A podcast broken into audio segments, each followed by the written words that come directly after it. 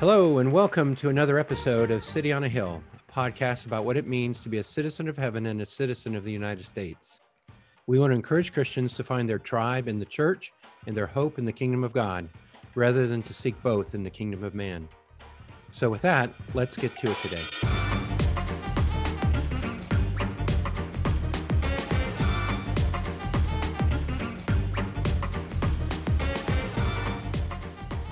Well, welcome to the City on a Hill podcast. My name is Scott Reevely, and you will probably notice that my partner Eric Estep is not here. He is taking a little break, which I'm very happy that he gets.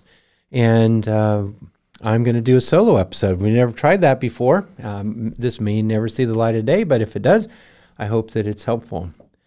Uh, our goal, as uh, always, is just to help the church retain its identity as a people of God who belong to the kingdom of heaven uh, in the midst of the political pressure that they face all the time. And so we're doing our best to contribute to that uh, every week, and I hope that it helps you. Uh, it has been encouraging for me, I will say. I've been at a couple uh, other events here in the past few weeks where I have run into people who are not pastors, and I tell them, "Hey, I have a podcast," and they ask me what it's about, and I tell them, and they say, "Oh, my church has sure struggled with that. Oh, well, that's really hit my church hard." And so, anyway, I was really encouraged that what we're trying to do here is of some value, and so uh, we're gonna we're gonna work at it again today. But I do hope that uh, if it helps you, that you'll pass it on to other people who are like those that I talked to who said, Yeah, my church has really struggled with this. So it's our goal to just try and help the church be the church and uh, make a difference in the world. So, anyway, uh, with that, I, I, want to talk a little bit today about what the church can do to make a difference, what the church can do for the world that really nobody else in you know on earth can do except the Church of Jesus. And so that's what we're going to talk about today. And to give you some hint about what it is, uh, you'll uh, you'll recognize it immediately when, as, as, soon as I begin to talk about uh, Russia's war on Ukraine, you'll recognize that everybody who it really uh, has been watching the news or thinking, even if they barely have a religious bone in their body, will talk about praying for Ukraine or praying against uh, uh, Putin and seeing if there's not something that God will do in that situation. And so that's what I want to talk about today is praying for our government, praying for our leaders, praying for world events. And that's something that Christians can do. And it's not the last thing that we can do, rather, it's the first thing that we can do. And I want to just encourage you that as uh, the Church of Jesus Christ, we have an audience in the throne room of heaven with the Creator of the world who uh, really can do something about the situation in the world. And so, in order, I say that. I say that like I'm supposed to say it, don't I? I say it like, yeah, God's supposed to do stuff in the world. But what warrant really do we have to pray to God about world events? What is it about uh, the person of God, uh, especially in relation to world events, that uh, should uh, invite us to pray? Well, there are a few things that I think are really fascinating, and, and we don't spend too much time on them as we read through our Bibles. But I do think that this will encourage you to pray. Uh, the first, my, my first um, highlight really is from Isaiah chapter 40. Isaiah chapter 40 is most famous for those that wait on the Lord shall renew their strength. They'll mount up with wings as eagles. They'll run and not grow weary. They'll walk and not faint. And everyone says that's really inspiring. So they know Isaiah 40. But if you back up a few verses, this really is a picture of who God is in the world. And he says in verse 15, Behold, the nations are like a drop from a bucket, and are accounted as the dust on the scales. Behold, he takes up the coastlands like fine dust. Then in verse 22, it is he who sits on the circle of the earth, and its inhabitants are like grasshoppers, who stretches out the heavens like a curtain and spreads them like a tent to dwell in. And then here's here's the good part, right? Who brings princes to nothing and makes the rulers of the earth as emptiness. Scarcely are they planted, scarcely sown, scarcely has their stem taken root in the earth when he blows on them. And they wither, and the tempest carries them off like stubble. So if you want to pray about uh, about the Ukraine, you want to pray against um, President Putin, you can use this, right? and just uh, how about if you blow on them and, and blow on him and make him turn into stubble? That would be pretty good. Or he makes the rulers of the earth as emptiness. It seems to me that that is very fitting. it's related to what Job says in one of his speeches too. Job, uh, again, is one of those things that we don't go back to very often, but he does essentially riff on the um, God's sovereignty over the world. And when he does, you know, bring that up, he um, he reminds us that we, in fact, can bring to God our concerns about the kings and the princes and the nations. And he says this in Job chapter 12, beginning in verse 13 With God are wisdom and might. He has counsel and understanding. If he tears down, no one can rebuild. If he shuts a man in, no one can open. If he withholds the waters, they dry up. If he sends them out, they overwhelm the land. With him are strength and sound wisdom. The deceived and the deceiver are his. He leads counselors away stripped, and judges he makes fools. He loses, looses the bonds of kings and binds a waistcloth on their hips. He leads priests away stripped and overthrows the mighty. He deprives of speech those who are trusted and takes away the discernment of the elders. And then here is the part really that uh, interests me. He pours contempt on princes and loosens the belt of the strong.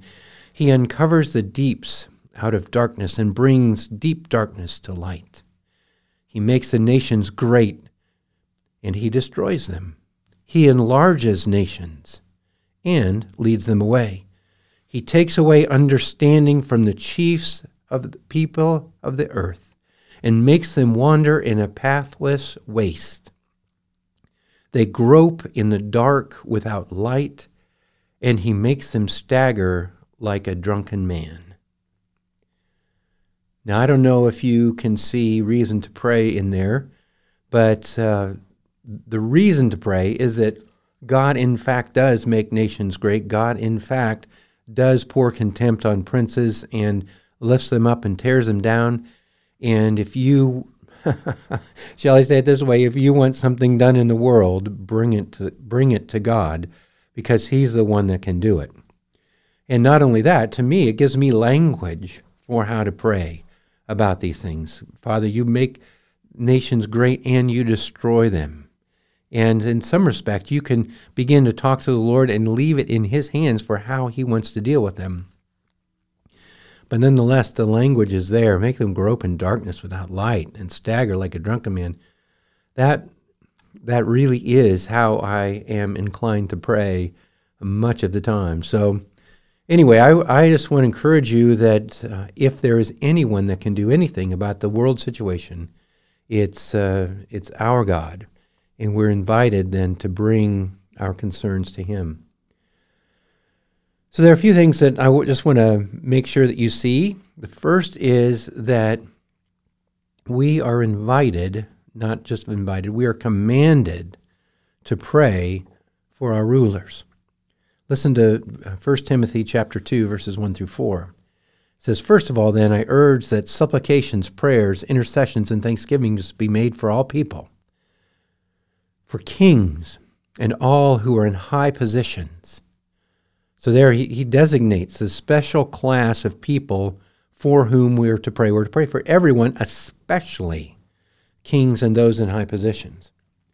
And here then is the prayer request or the thing we're to pray about that we may lead a peaceful and quiet life, godly and dignified in every way.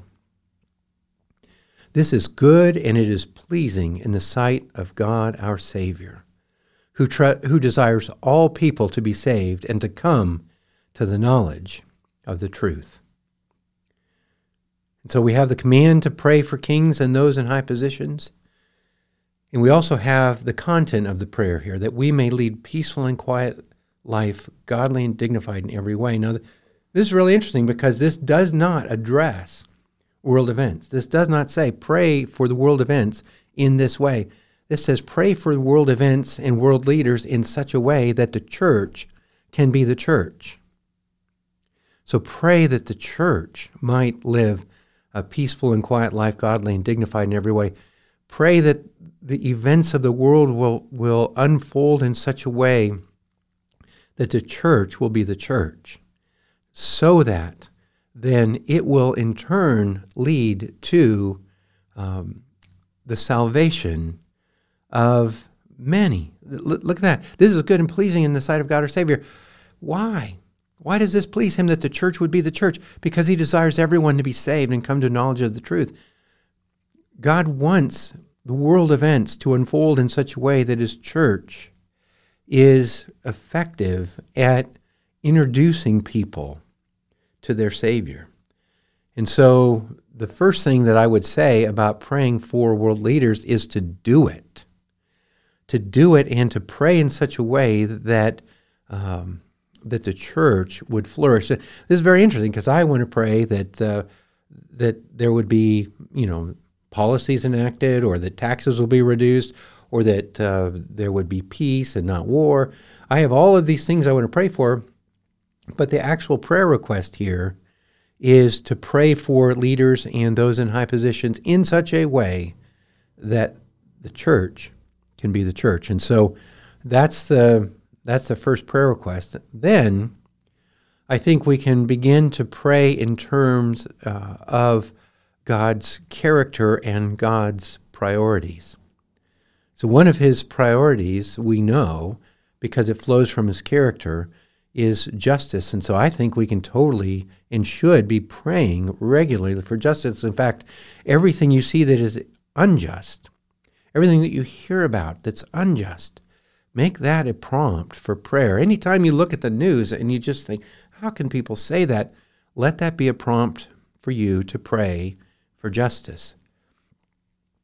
I mean, this is everywhere in the Bible, but uh, I would pick Psalm chapter 9, verses 7 through 8 to give you just a flavor, but the Lord sits enthroned forever. He has established his throne for justice, and he judges the world with righteousness. He judges the peoples with uprightness. And so we ought to pray for our leaders. We ought to pray for leaders of other countries to judge people like God would judge them with uprightness, that God would execute justice and uh, that he would do it through those who are appointed so that they might uh, work his will essentially. And so we the first thing is pray. Don't don't do other stuff but pray. You can do other stuff later but pray first second of all pray for justice third of all uh, the third thing i would say is to pray that god would direct or turn the hearts of the leaders. Uh, Proverbs 21 1 tells us that God does that. And so if you you can even say, God, I want you to turn it this way. I want you to turn it that way. You know, God will turn it, it, it Proverbs 21 1 says, He'll turn it wherever He wills. It says, The king's heart is a stream of water in the hand of the Lord. He turns it wherever He will. And so, one of the things that we pray for is that God will turn the king's heart uh, wherever he will.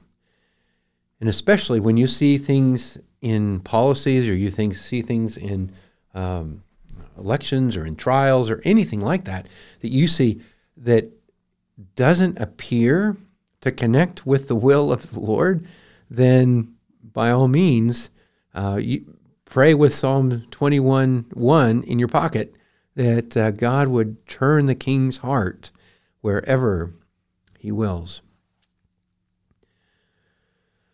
The fourth thing I would say about prayer is that you would be on solid, solid ground.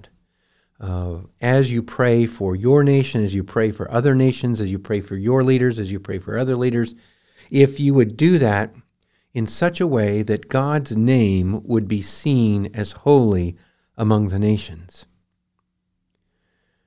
You see, this is this is the uniform motivation of God throughout the scriptures.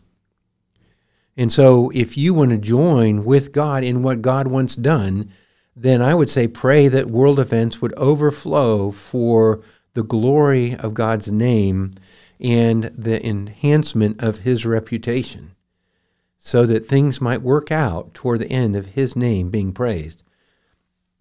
Now, I have a whole list of Bible verses that would do this, but um, this Psalm 72 17, for instance, says, May his name endure forever, his fame continue as long as the sun. May people be blessed in him, all nations call him blessed. Or Psalm 86 9, All the nations you have made shall come and worship before you, O Lord, and shall glorify your name. Or Psalm 102:15, nations will fear the name of the Lord and all the kings of the earth will fear your glory. And so you can you can pray that way.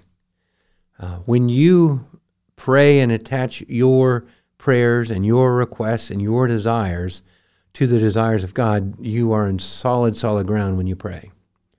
Uh, in Ezekiel, for instance, uh, again, one of those we don't read all the time.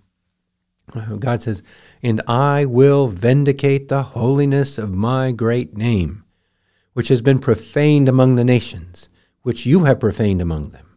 And the nations will know that I am Yahweh, declares the Lord God, when I, through you, vindicate my holiness before their eyes. So I'll tell you, I would I would love to see that happen in my day. I would love to see God vindicate his holiness in world events. I would love to see when especially when I'm frustrated or when I'm angry or when I'm hurt by the things I see go on in the world, God, would you vindicate your holiness so that the nations might know that you alone are God. And so again, that isn't praying that my policies will desires will be enacted or the things that I want to see happen will happen. This is very simply asking God to vindicate his holy name. Now I I, I say this because uh, we we know the end of the story. The great thing about believing the gospel is that we have seen nations come and go. We have seen empires rise and fall. And we know that throughout history, God rules over all, and that the end of all things is going to be when God does do this, when He does show His glory and vindicate His name. In fact, Revelation 15:4 says, "Who will not fear, O Lord, and glorify your name, for you alone are holy. All nations will come and worship you." For your righteous, your righteous acts have been revealed. And so, um, if you know the end and the way that history is moving, you can pray that God will move history in toward the end that He's already determined, and ask that the nations would hallow the name of God. And that brings me to the fifth thing that I just want to say about prayer, and that's just use the Lord's Prayer. Pray that God's kingdom would come and his will be done. This is a political prayer. Let that sink into you. This is a political prayer because we are asking for the king to be the king. We're asking for his kingdom to come. Our Father in heaven, hallowed be your name. Hallowed be your name is the prayer that Ezekiel prays, that the Psalms pray, our Father in heaven, hallowed be your name. Your kingdom come. What does your kingdom come mean? In part, that your will would be done here on earth as it is in heaven. And so, when we're praying for those in authority, we're praying for rulers, we're praying for world events, we're praying that God's will would be done on earth as it is in heaven. And that language just, uh, uh that language is in the Bible, so we use it. So, uh, I don't always know what God's will is. I have some indication from the word about his moral will. And so, if there is immorality being done, I want to pray that that would stop and instead that righteousness would be done. If there's injustice being done, I, I recognize that and can pray that God's will will be done because I know his will is justice. Um, and so we pray that God's will would be done on earth as it is in heaven. And that is really a political prayer. And so don't miss that when it comes time uh, to pray for those in authority. And of course, you know, you, if you're praying for um, rulers and leaders, you can pray for them like they're real people. Surely that's occurred to you. You can pray for their salvation. Uh, because as we already read in, in 1 Timothy, God desires all to be saved, and so praying for their salvation is something that God would love to answer. So pray for their salvation. Pray for wisdom.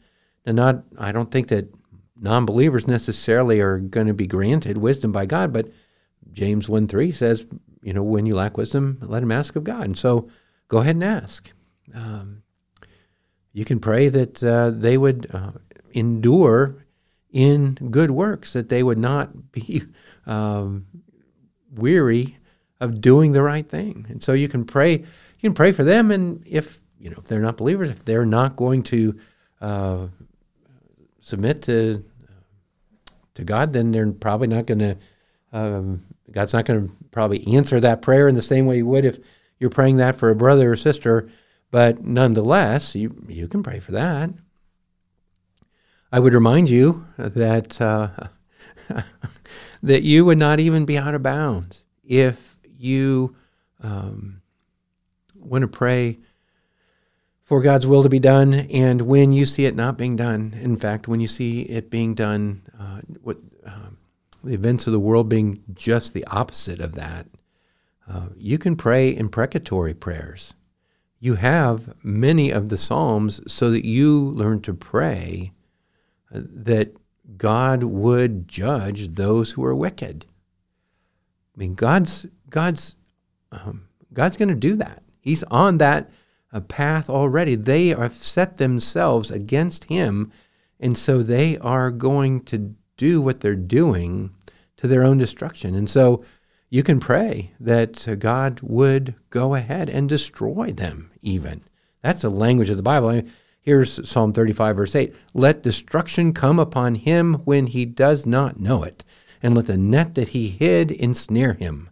Let him fall into it to his destruction yeah, there is no, um, how shall I say, there are no rules that you can't pray that way. Now, there there are rules that God's not going to answer a prayer that that He's not interested in. It's not His will. If He's going to, if He He judges it right to do something other than you ask, He'll do that. But you can pray uh, imprecatory prayers, and so uh, I just want to encourage you that you have great reason to bring world events and world leaders to God because uh, He makes He brings His princes to nothing and makes rulers of the earth as emptiness. He makes nations great and He destroys them. He enlarges them. He leads them away. And so you can go ahead and bring your requests about um, the world and about politics and about governments and about um, catastrophes, everything. You can bring them to the Lord. And so uh, the invitation from 1 Timothy 2, in fact, the command is to pray for kings and all who are in high positions. Pray that they will lead in such a way that the church will flourish. Pray for justice. Pray that God would direct the hearts of leaders into uh, His will. Pray that God's name would be seen as holy among the nations, so that all people would recognize God for who He is and then pray that his kingdom would come and his will would be done on earth as it is in heaven.